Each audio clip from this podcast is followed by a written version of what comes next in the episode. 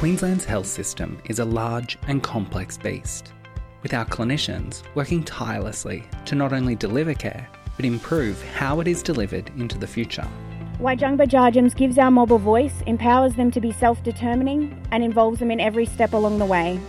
By looking after patients that are better able to and safer looked after at home, we free up space for that high end stuff and improve the care of Queenslanders across the system. The greatest advantage uh, of this type of dialysis is empowerment.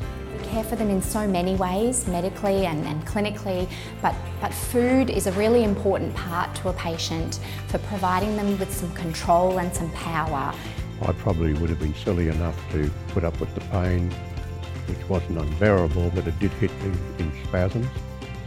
And I, I do think that uh, I probably wouldn't have been alive today. Recovering at home is definitely a lot better. It's uh, leaps and bounds compared to what you would achieve in hospital.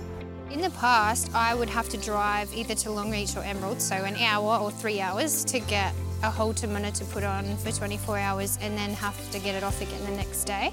Clinical excellence stories shine a light on hardworking clinicians across our state, exploring their work, why they do it, and how their passion is translating into better outcomes in their communities. I'm the granddaughter of a nurse and a long line of healers.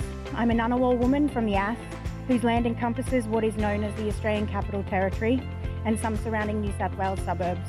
I pay respects to my people and my ancestors whose strength and wisdom guides me throughout my journey. I stand before you a product of my people and our country.